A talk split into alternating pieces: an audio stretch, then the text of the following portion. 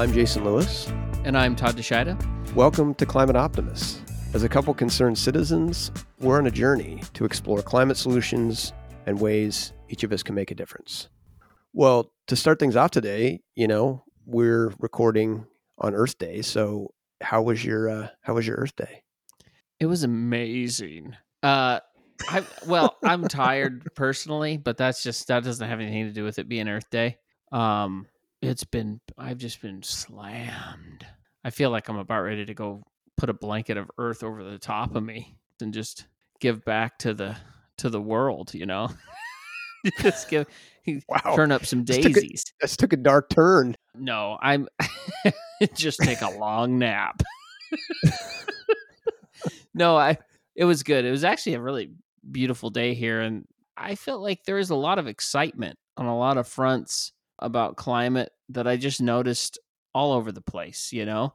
And I was kind of pumped up. I don't know if you caught any of Biden's uh, executive order that he announced today in Seattle, but Biden had an executive order about protecting forest and, and just a lot of overall work with conservation and other things about uh, defining some old growth forests. I didn't really realize that there wasn't like a standard definition of what an old growth forest is, but that was part of the announcement was that they're going to kind of standardize, categorize and protect some old growth forest and one of the other things was, you know, they're going to do some work with communities and nonprofits, industries and unions to uh, create uh, forest related economic opportunities. So, yeah, there was some some cool stuff going on. Did you did you catch that? I didn't listen to the speech, but I I did catch the highlights and I think yeah, it was a positive thing, right? I mean, we got to we got to count our wins or celebrate our wins these days. So For sure. It seemed like it was pretty thoughtfully done. You know, they were focused on the resilience piece, you know, making our forest mm-hmm. more resilient to wildfire. Right. You know, focused on the conservation piece, as you mentioned, with there was, you know, discussion too of like, you know, boosting funding and accelerating reforestation, which I thought mm-hmm. was good. So our topic this week is refrigerants and refrigerants being those products you know that make your AC in your car work, keep right. the uh, food in your fridge cool. And I recognize as we we kick this off that it's probably not the sexiest topic in the world, but when, when it comes to but you know when it comes to climate change it's a it's a critical one for sure but before we we go there wanted to talk about this week's reason for hope there's you know signs in the U.S. House that that climate action might finally be getting some legs. Representative uh, Jamie Raskin, who's you know a, a, leader on the liberal side of things, just did a recent interview with Reuters where he you know is optimistic about the prospects of passing climate legislation. He said you know is quoted as saying we should cut the deals that we need to be cut. I think you know a recognition that we're not going to be able to to pass this, you know, much broader, more sweeping kind of build back better bill, mm-hmm. but that there are, you know, climate provisions that should and need to to move forward. And then, you know, on the flip side, I guess, you know, it's hard to tell. I mean, Senator Manchin says something different every week, but I guess recently, you know, he indicated that he had a willingness to support the climate change investments if it, you know, was paid for by you know, raising tax revenues and lowering, you know, the costs of prescription drugs covered by Medicare, which seem like small demands from a guy who usually wants all sorts of stuff. Hmm. But from my perspective, I mean, Democrats should should offer Manchin whatever he wants. I mean, you know, if that's billions of dollars headed to West Virginia to help, you know, retool a, you know, coal miner workforce, mm-hmm. if that's uh, you know, giving the guy an upgrade on his houseboat using one of those yachts they seized from uh, from Putin's buddies. I mean, whatever it takes at this point. He'll be in there going, I can't read any of this. It's all in Rush. I didn't mean to back into it. It was opposites. in all seriousness, I know that he's a real moving target, but whatever they need to do to cut a deal is, is really what needs to happen. so, pivoting to, to today's topic, refrigeration and cooling equipment are important in, in, really in two ways when it comes to climate change. There are the refrigerants that, you know, we're going to talk about today. And then there's also the electricity demand. I mean, you know, anybody who lives in a hot place and has had to pay an air conditioning bill knows that air conditioning is a, is an energy hog. And so, mm-hmm. you know, there are really two facets to it. You know, what we're going to talk about today is really focused on the refrigerant side, but I do think it's important not to lose sight of the fact that there is sort of this dual impact when we're talking about refrigeration and cooling. Interestingly, for those who might not be aware, refrigerants are responsible for around 11% of total warming emissions to date. Hmm. And the demand for air conditioners is is really set to to skyrocket, you know, over the next 30 years. It's estimated that we could be shifting from about three and a half billion AC units worldwide to 9.5 by 2050, which hmm. is which is massive and, and underscores the importance of dealing with this, you know, refrigerants issue. Yeah. Our our guest today is Christina Starr from the Environmental Investigation Agency. Her focus is on eliminating super greenhouse gases called hydrofluorocarbons used as refrigerants in the cooling sector. She's participated in international and domestic climate negotiations on HFCs for the past eight years, including at the Montreal Protocol and with the US EPA. So I will attest to the fact if you ever wanted an expert on refrigerants, Christina Starr is your person. Sweet.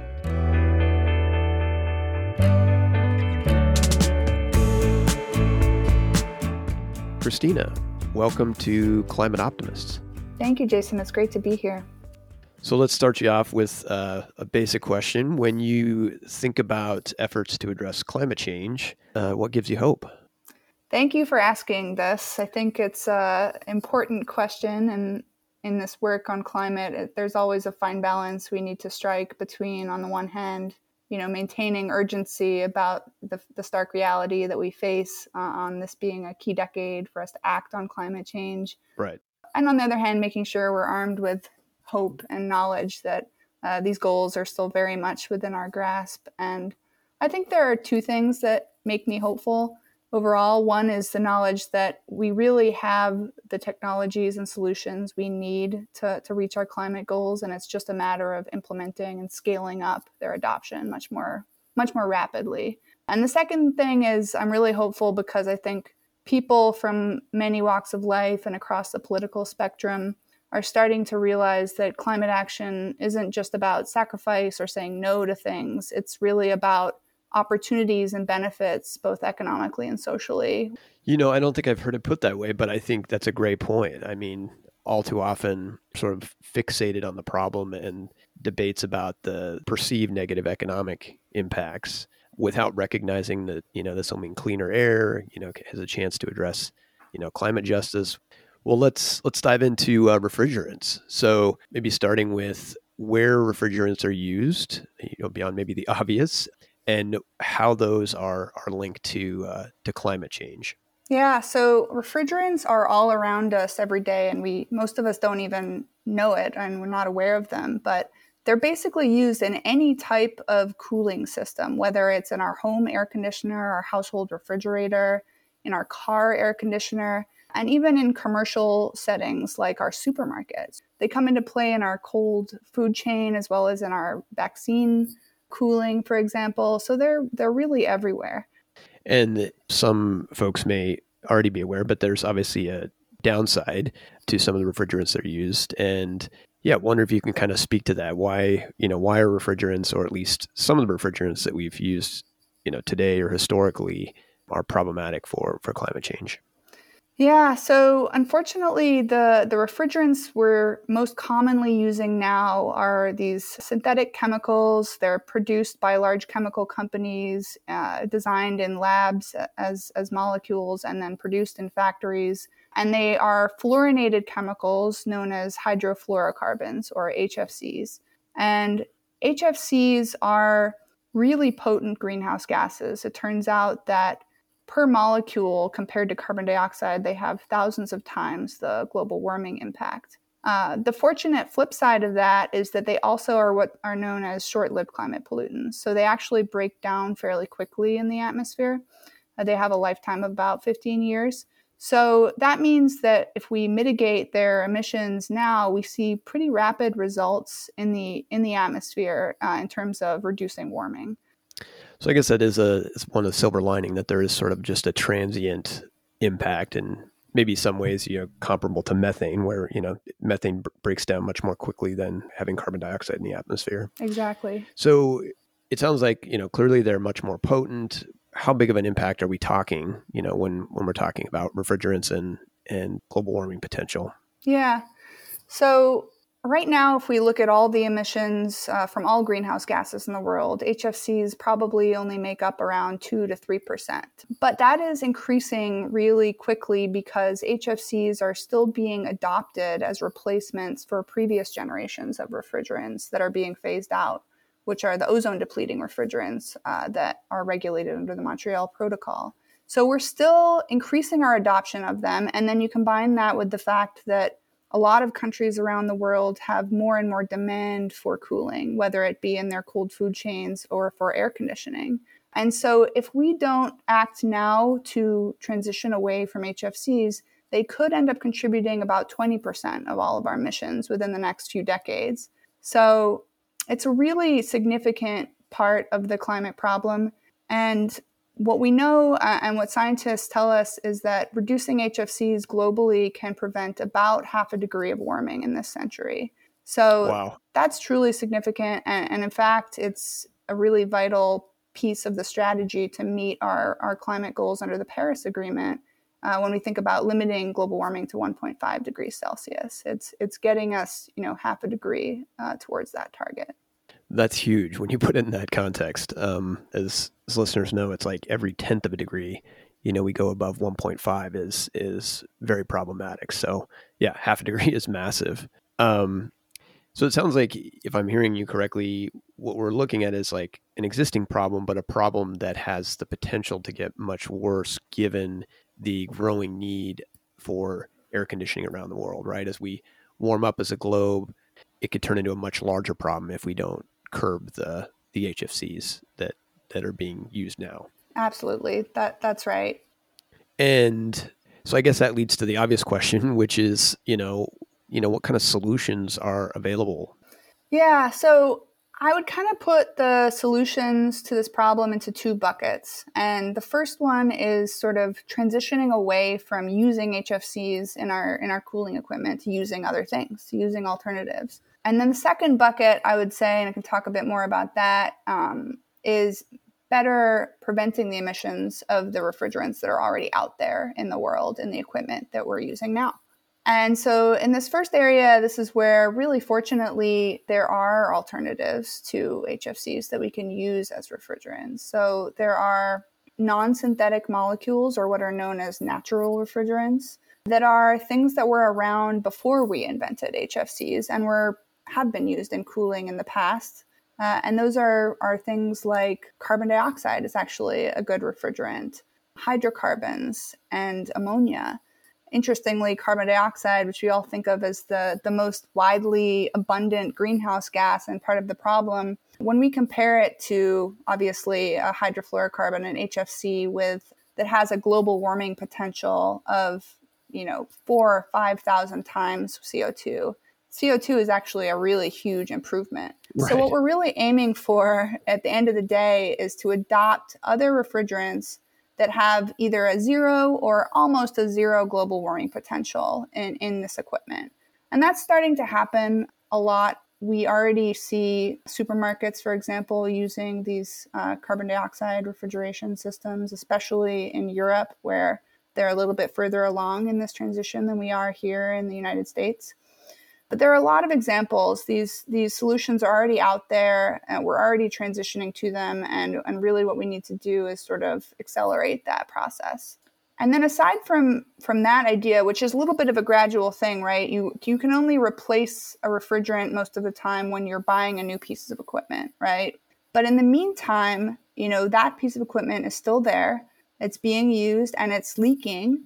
And so the emissions happen both during its use and then when we go to throw out that piece of equipment, you know, what happens to the gas when it's being disposed of? And unfortunately, it's a pretty common practice that that the refrigerant is being vented into the atmosphere instead of being captured, uh, recovered from that equipment, and either it can be recycled or and reused in, in, a, in another piece of equipment that maybe still needs it. Uh, or we actually also have uh, widely available technologies for destruction of HFCs. So the other piece of this really is creating a creating the solutions throughout the existing life cycle of these products for reducing the leaks uh, and then recovering, capturing the gases, and, and either reusing them or destroying them. And this is an area that, that we really need to do a lot more in. Just to give you an idea, for example, I mentioned supermarkets earlier being these major users of HFCs. Each supermarket contains maybe around 3,000 pounds of, of HFC gases, which ends up leaking at a rate of about 25% a year. And when you translate that into emissions, it's equivalent to the emissions from driving about 400 cars. So if we can reduce those leaks, if we can make sure the devices to detect HFC leaks are installed, Because we can bring those leak rates down. So that's one way we can, you know, take really quick action. So it's it sounds like there you know you talked about the two buckets there's really sort of this front end issue which is let's stop using the you know refrigerants that are problematic and then but then with the recognition that there's still all of these existing appliances that are out there and and it sounds like in that case there's sort of two pieces. One is making sure as they operate that they're not leaking and then this you know disposal at at end of life. And it sounds like those are all you know technically feasible. It's just a matter of ensuring that they they take place. Everything's technically feasible. There's no kind of oh no, what are we going to do? We can't get rid of HFCs. It's it's all um, the solutions are are definitely available, which is what makes mitigating HFCs such of kind of a low hanging fruit.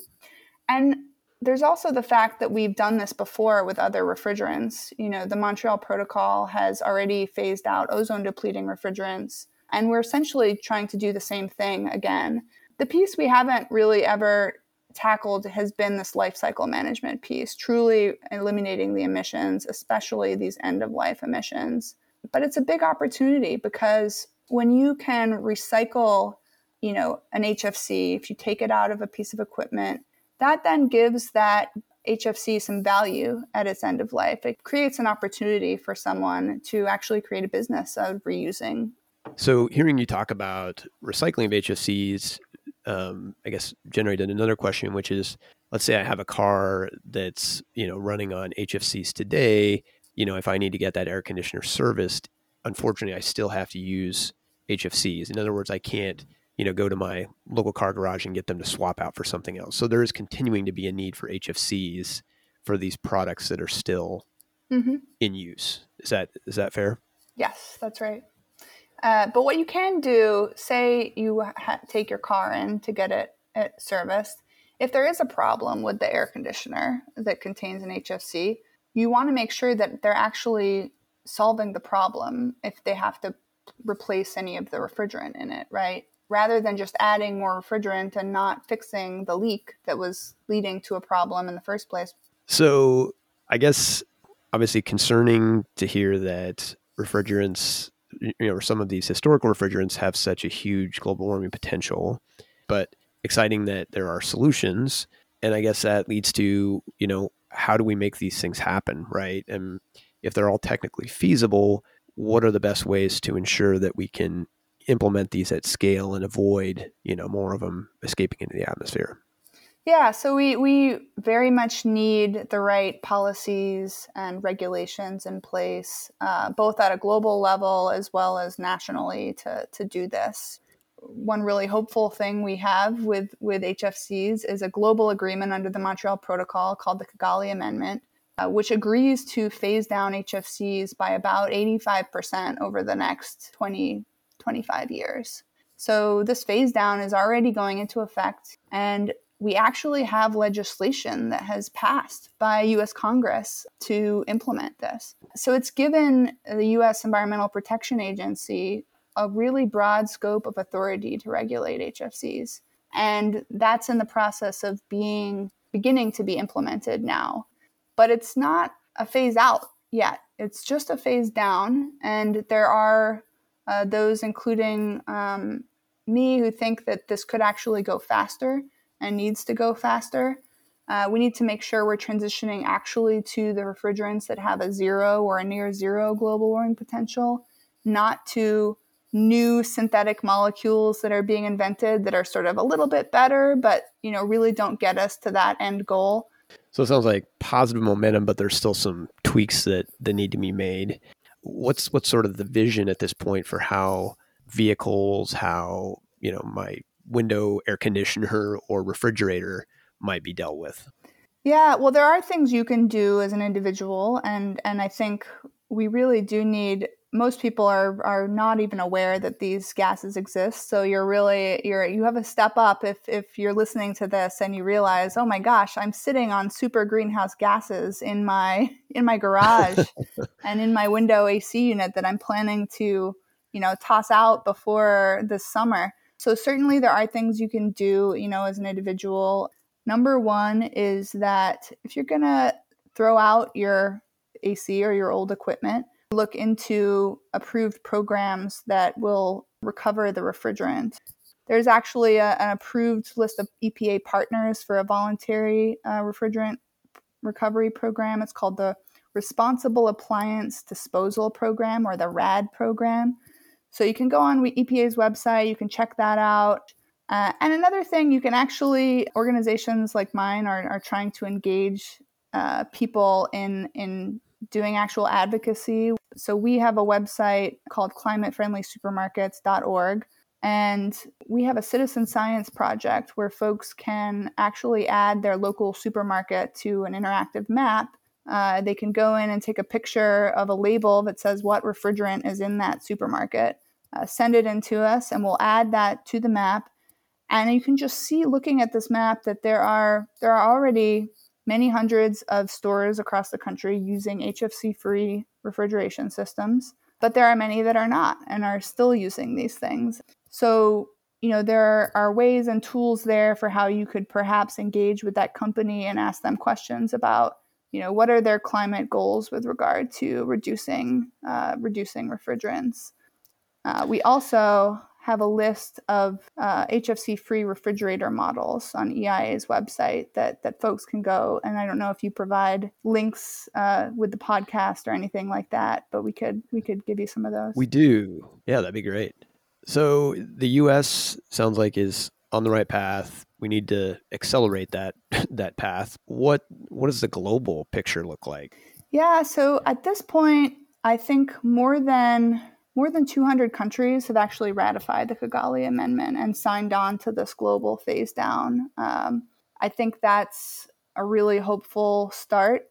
Um, and so, what that means is that a lot of countries uh, with a lot less capacity and resources than the United States will need support to do that. But we're in a, we're in a hopeful spot, you know, at a global level as well. It's going to be a lot of work to implement this and to make sure that we are implementing it properly. Sure. One of the one of the dark sides of this is that when you start phasing down something, when you start limiting its availability, you can create black markets or illegal trade in these substances as well, and see that starting to pop up. Uh, these gases, actually, we've seen this in the previous phase outs of, of ozone depleting refrigerants, suddenly become really valuable to the point where some of the same you know criminal networks that were trading in illegal drugs in the 90s where it suddenly became involved in trading in refrigerants in illegal refrigerants. Wow. Uh, so we've seen this happen before.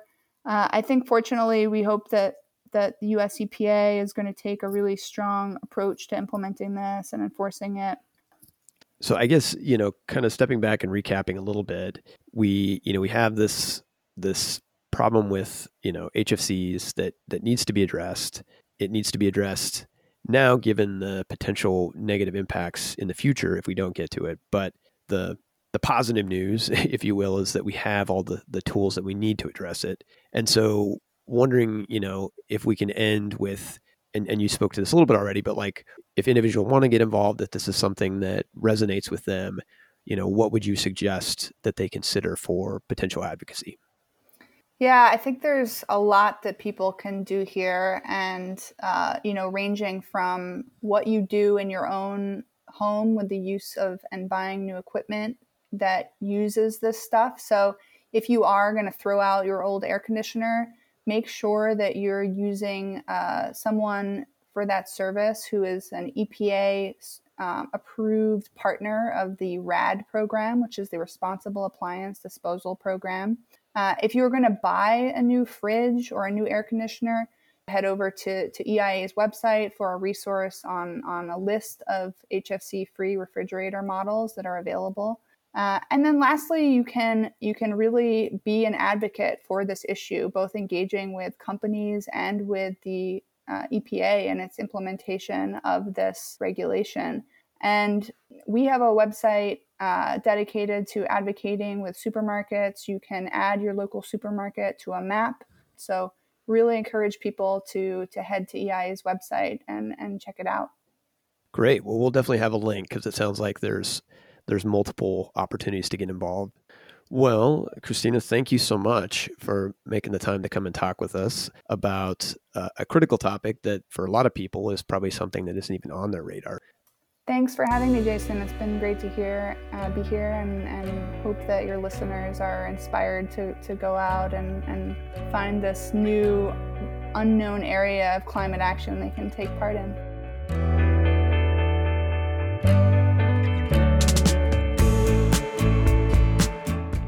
So, Todd, what were your thoughts on the interview with Christina? Well, I don't know if you know this, Jason, but I am in the business of facilities, so I consider myself to be somewhat of an expert on these topics. Uh, no, actually, I, I, I pretty much just pay one set of people to do work that makes this other set of people quit calling me. Um,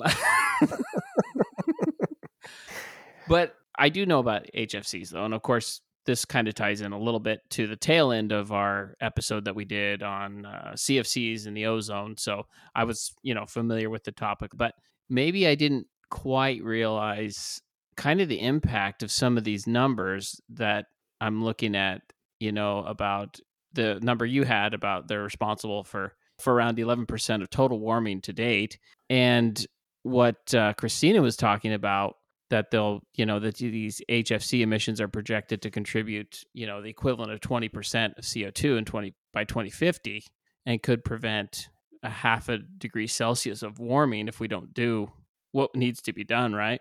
What were some of your takeaways? I think you know first and foremost was really that we really need to you know as Christina said accelerate this effort because it's one of those efforts that you know all the solutions exist there seems to be generally agreement that we need to do it and so it's like you know why why don't we move faster? Yeah you know and i'm curious too and i think you asked this question in the interview and i just want to make sure that i got the answer correct that if there's any equipment that's already kind of been built with certain hfcs as the refrigerant type that it doesn't sound like it's you can just kind of pump something else into the system. Is that correct Yes, that that is correct. You know, obviously it makes it problematic given that you have all these, you know, existing appliances and air conditioners and cars and all the stuff that sure. basically we're stuck with until you can replace it with a, a new piece of equipment that doesn't run on HFCs. I wonder if if there's a possibility with some of these more kind of commercial sized systems that are out there in large buildings if there's a way to retool certain portions of the system. You know, I get it. Like if you got some window shaker in your house, you know, some window unit, you know, it's not you're not gonna pull it's not the worth pieces it, out of that, the cooling loop out of it. You're not gonna it's not worth it. But maybe some of these larger systems that are in place at some of these buildings, especially if it's been recently installed. I I, th- I think you're right though. It it seems like that would be a logical place to to start, and and maybe that technology exists where you're able to kind of do a a retrofit and a swap out. I guess in my in my world, in my the professional world that I live in, we take care of a lot of assets and a lot of it's HVAC equipment. And yeah. there's a lot of these questions going on right now. You you make a good point though, and I think you know the other thing that we really should be emphasizing that's getting attention, but ought to be moving more quickly too, is the adoption of more aggressive, you know, building code and efficiency standards because. Mm-hmm the reality is if we have more efficient buildings, you know, that means less AC capacity, which means less refrigerants, regardless of what they are, right? So I wanted to ask you about the EPA regulation that was released last fall. And in that same vein, also ask you about the Kigali Amendment that Christina was talking about and how they compare to one another because they seem kind of similar. They they seem like they have similar uh, goals. Yeah, I think you're right. I mean the the Kigali Amendment that Christina mentioned, it's really an agreement to to reduce HFCs in this case by 80% by the year 2047 if I'm getting Okay. that right. And you know, I think the only thing disappointing about that is it's a phase down and not a phase out. But okay. and then you look at the you know recent EPA regulation and same thing, right? It's it's intended to be a phase down. The numbers are a little more aggressive. So the EPA with their their program is you know saying that they're going to cut HFCs by 85% over the next 15 years. So Okay. yeah, so I think they're they're, they're complementary, right? I think yeah. if, if I'm understanding the Kigali Amendment, it, what really needs to happen is for other countries to create sort of their their legislation that backs up or aligns with the the commitment. You know, it's interesting as kind of dug into this topic to learn that you know when we're talking about HFCs and replacements that Greenpeace was on this way back in the day. I mean, in in 92, 93, they actually developed and helped commercialize a, a hydrocarbon refrigerator using a chemical called isobutane as a refrigerant. And you know, Christine had mentioned that that's one of sort of the options for like natural refrigerants or, or hydrocarbons. So kind of crazy that they saw the writing on the wall back then and were, you know, working to develop a solution Yeah. they uh, they named it uh, Greenfreeze and made it made it uh, freely available, you know, to the world. So I thought, Very cool. yeah, definitely a lot of forethought there. It, That's awesome.